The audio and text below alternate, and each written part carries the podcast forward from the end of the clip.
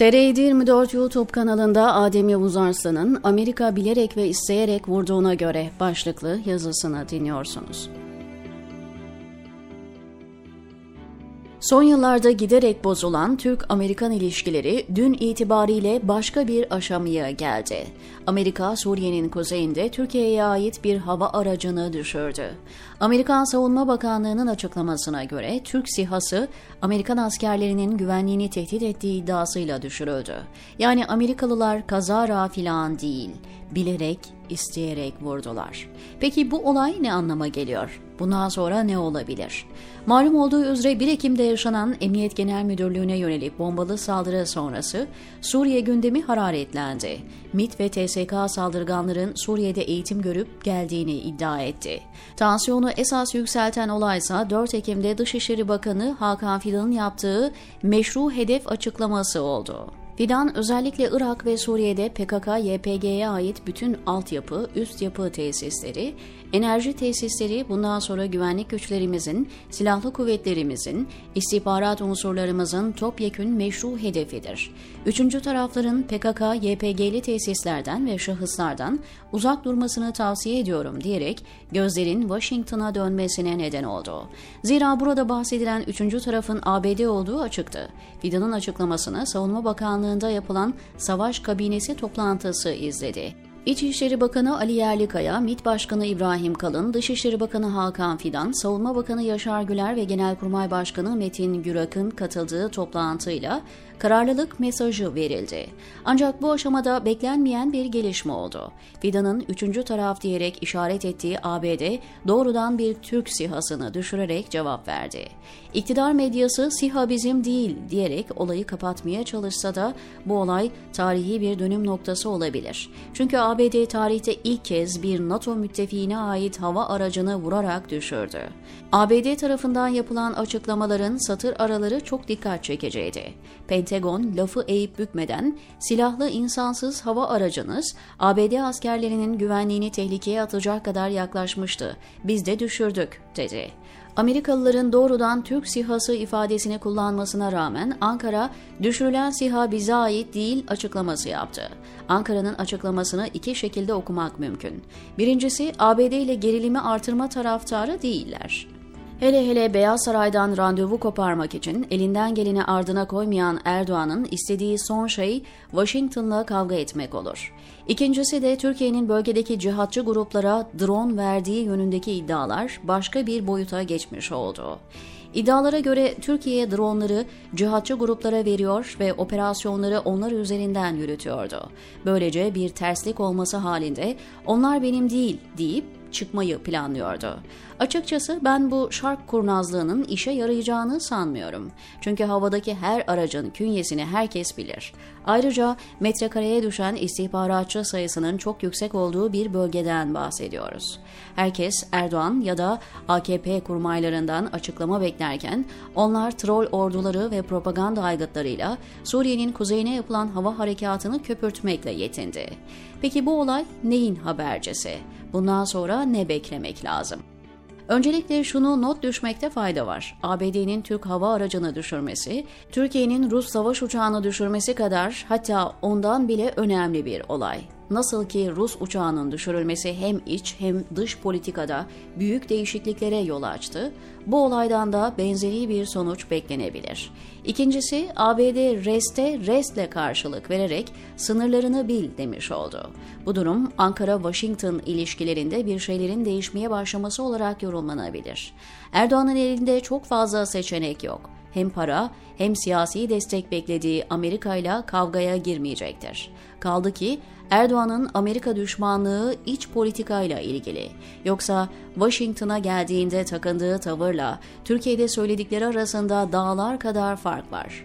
Sonuç itibariyle tarihi bir kavşaktayız ancak sürecin seyrini belirleyecek olan şey Erdoğan'ın tavrından çok ABD'nin tercih edeceği yöntem olacak. Bu durum aslında bir Türkiye klasiği. 28 Şubat döneminin kudretli generalleri ve sırtını onlara dayayan siyasileri de her sıkıştıklarında irtica türküsü söylerlerdi. Ne zaman birisi yüz kızartıcı bir suç işlese, nerede bir yolsuzluk skandalı patlasa, irticayla mücadele ettikleri savunmasını yaparlardı. Aradan zaman geçti, kudretli generallerden geriye bir şey kalmadı. O dönemin mağdurları bugünün muktedirleri oldu. Ancak gelin görün ki dünün mağdurları dünün zalimlerinin taktiklerini kopyalayıp hatta daha da geliştirerek bugünün zalimi oldular. Bunlar da ne zaman köşeye sıkışsalar hemen FETÖ sakızını çiğniyorlar. Üstelik o sakızın her şart ve durum için ayrı bir versiyonu var.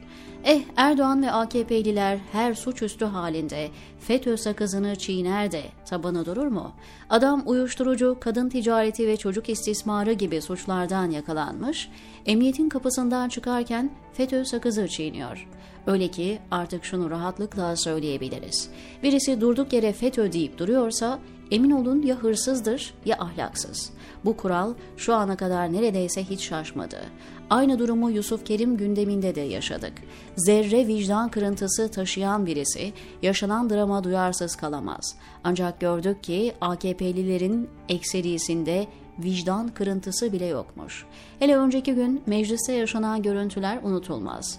Verdiği insan hakları mücadelesiyle tarihe geçen Ömer Faruk Gergerlioğlu'nun Meclis Genel Kurulu'nda yaptığı konuşma sırasında AKP'lilerin verdiği tepkiler inanılır gibi değildi. Düşünsenize 6 yaşındaki bir çocuğun trajik ölümü üzerinden bile konuyu 15 Temmuz'a ve 251 şehide getirdiler. AKP'li milletvekilleri yakışıksız hareketlerle Gergerlioğlu'nu susturmaya çalıştılar. Gergerlioğlu'nun konuşmasını FETÖ propagandası olarak tanımlayan Grup Başkan Vekili Leyla Şahin Usta konuyu direkt 251 şehide getirdi. Bu tavır aslında son 7 yılın özeti gibi. AKP'liler işlerine gelmeyen her durumda ama 251 şehit istismarına girişiyorlar. KHK ile mağdur edilenleri gündeme getiriyorsun, 251 şehitle cevap veriyorlar. Tutuklanan Loğusa kadınları, hapishanede büyüyen bebekleri, işkence gören ihtiyarları söylüyorsun, hemen ama 251 şehit diye başlıyorlar. İşkenceyle öldürülen Gökhan Açukoğlu'yu ilaçları verilmediği için cezaevinde hayatını kaybeden öğretmen Halime Gülsu'yu söylüyorsun. Cevap 251 şehitle geliyor. Keyfi tutuklamaları, el konulan, çökülen servetleri söylüyorsun, 251 şehit diyorlar. Meriç'te boğulan çocukları, yokluğa terk edildiği için bunalıma girip intihar edenleri hatırlatıyorsun ama 251 şehit diye başlayıp onların hakkı ne olacak diyorlar. Annesi babası tutuklanmış çocuklara yardım yapanlara yönelik operasyonu eleştiriyorsun, hemen 251 şehit deniyor. Örnekleri uzatmak mümkün. Hatta yolsuzlukları, işçi ölümlerini, polis şiddetini söylüyorsun, cevap 251 şehitle başlıyor. Açıkçası 251 şehit saray rejimi için kullanışlı bir savunma örtme aracına dönüştürüldü. Bir tanesi de çıkıp iyi de ne alakası var 15 Temmuz şehitleriyle Yusuf Kerim'in ya da Anadolu'nun ücra bir köşesindeki öğretmenin demiyor. Eğer AKP'lilerin gerçekten 251 şehit diye bir derdi olsaydı her şeyden önce o tuhaf gecede yaşananları bütün boyutlarıyla anlamaya, aydınlatmaya çalışırlardı. Mesela Leyla Şahin Usta Meclis Darbe Araştırma Komisyonu raporuna ne olduğunu, kimler tarafından nasıl yok edildiğini sorabilirdi. Eğer 251 şehitle ilgili en ufak bir kaygıları olsa, şehitlerin vücudundan çıkan TSK envanterinde olmayan mermileri sorarlardı. Otopsi, balistik incelemesi yapılmayan cesetlerin izini sürerlerdi. En başta Erdoğan'a darbeyi nasıl öğrendiğine dair dört ayrı saat verdiniz. Enişte yalanına inanmamızı beklemiyorsunuz herhalde diyebilmeleri gerekirdi. İhbarcı binbaşının açıkça darbe olacağını söylemesine rağmen önlemeyen Hakan Fidan ve Hulusi Akar'ı sorgulardınız mesela. Darbe ihbarı geldikten sonra MIT karargahında çorba içmeye giden Fidan'ın en temel tedbirleri almayan Hulusi Akar'ın neden mahkemelerden kaçırıldığını sorgulardınız. Tabi şehitlere dair bir kaygınız olsaydı, Erol Olçoğ'u sniper ateşiyle kimin öldürdüğünü araştırırdınız mesela. Zekai Aksakallı'ya kahraman muamelesi yapmak yerine uçuş yasağına rağmen Semih Terzi'yi Ankara'ya nasıl getirttiğini, neden öldürttüğünü, Ömer Halis Demir'i öldüren Mihralı Atmaca'yı neden tebrik ettiğini sorgulardınız. Darbe ihbarına rağmen onlarca generalin düğünlerde halay çekiyor olmasındaki garipliği sorgulamayacak mısınız? O akşam Cumhurbaşkanı, Başbakan, MİT Müsteşarı, Genelkurmay Başkanı ve kuvvet komutanları birbirini aramayacaklar, çok kolay önlenebilecek darbeyi önlemek için hiçbir adım atmayacaklar, siz bunları normal karşılayıp sorgulamayacaksınız.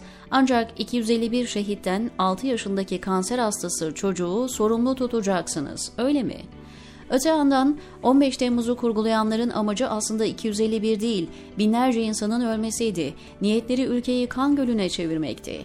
Çeşitli nedenlerle başaramadılar ama şunun da altını çizeyim. 15 Temmuz'a dair söylenmiş büyük yalanlardan birisi de 251 şehit olayıdır. Çünkü 15 Temmuz ölümlerini araştırma platformunun çalışmalarına göre 251 şehitten en az 63'ünün darbeyle ilgisi yok. Bu 63 ölümün 9'unun otopsi raporuna göre ölümlerine askere ait olmayan mermi neden oldu. Şehitlerden 12'si trafik kazası, kalp krizi gibi nedenlerle hayatını kaybetti. 8'i dost kurşunu, biri maktulün kendi kendine vurması, 34 tanesi ise sniper kurşunuyla öldü. Merminin geliş açısı, askerin konumu, atış mesafesi, barut izi, bazı kamera kayıtları, askeri envanterde bulunmayan mühimmatın oluşu net bir biçimde keskin nişancı varlığını ortaya koyuyor. Durum o kadar açık ki siyasetin payandası olmuş AKP yargısı bile bu ölümlerin 11'i hakkında asker lehine beraat veya takipsizlik vermek durumunda kaldı. Yani 251 şehit söylemi de bir yalandan ibaret. Sözün özü her sıkıştıklarında ama 251 şehit diyen iktidar yandaşları. Hiç kusura bakmayın. İki yüzlü ve istismarcısınız. Derdiniz ne şehitler ne de onların geride bıraktığı yakınları. Tek gündeminiz iktidarınızı sürdürmek, cebinizi doldurmak. Bazılarınız ise 251 şehit diyerek ancak kırıntıları kalmış vicdanları rahatlatıyor. Ömer Faruk Gergerlioğlu'nun dediği gibi Allah'tan değil Erdoğan'dan korkuyorsunuz diyor Adem Yavuz Arslan TR724'teki köşesinde.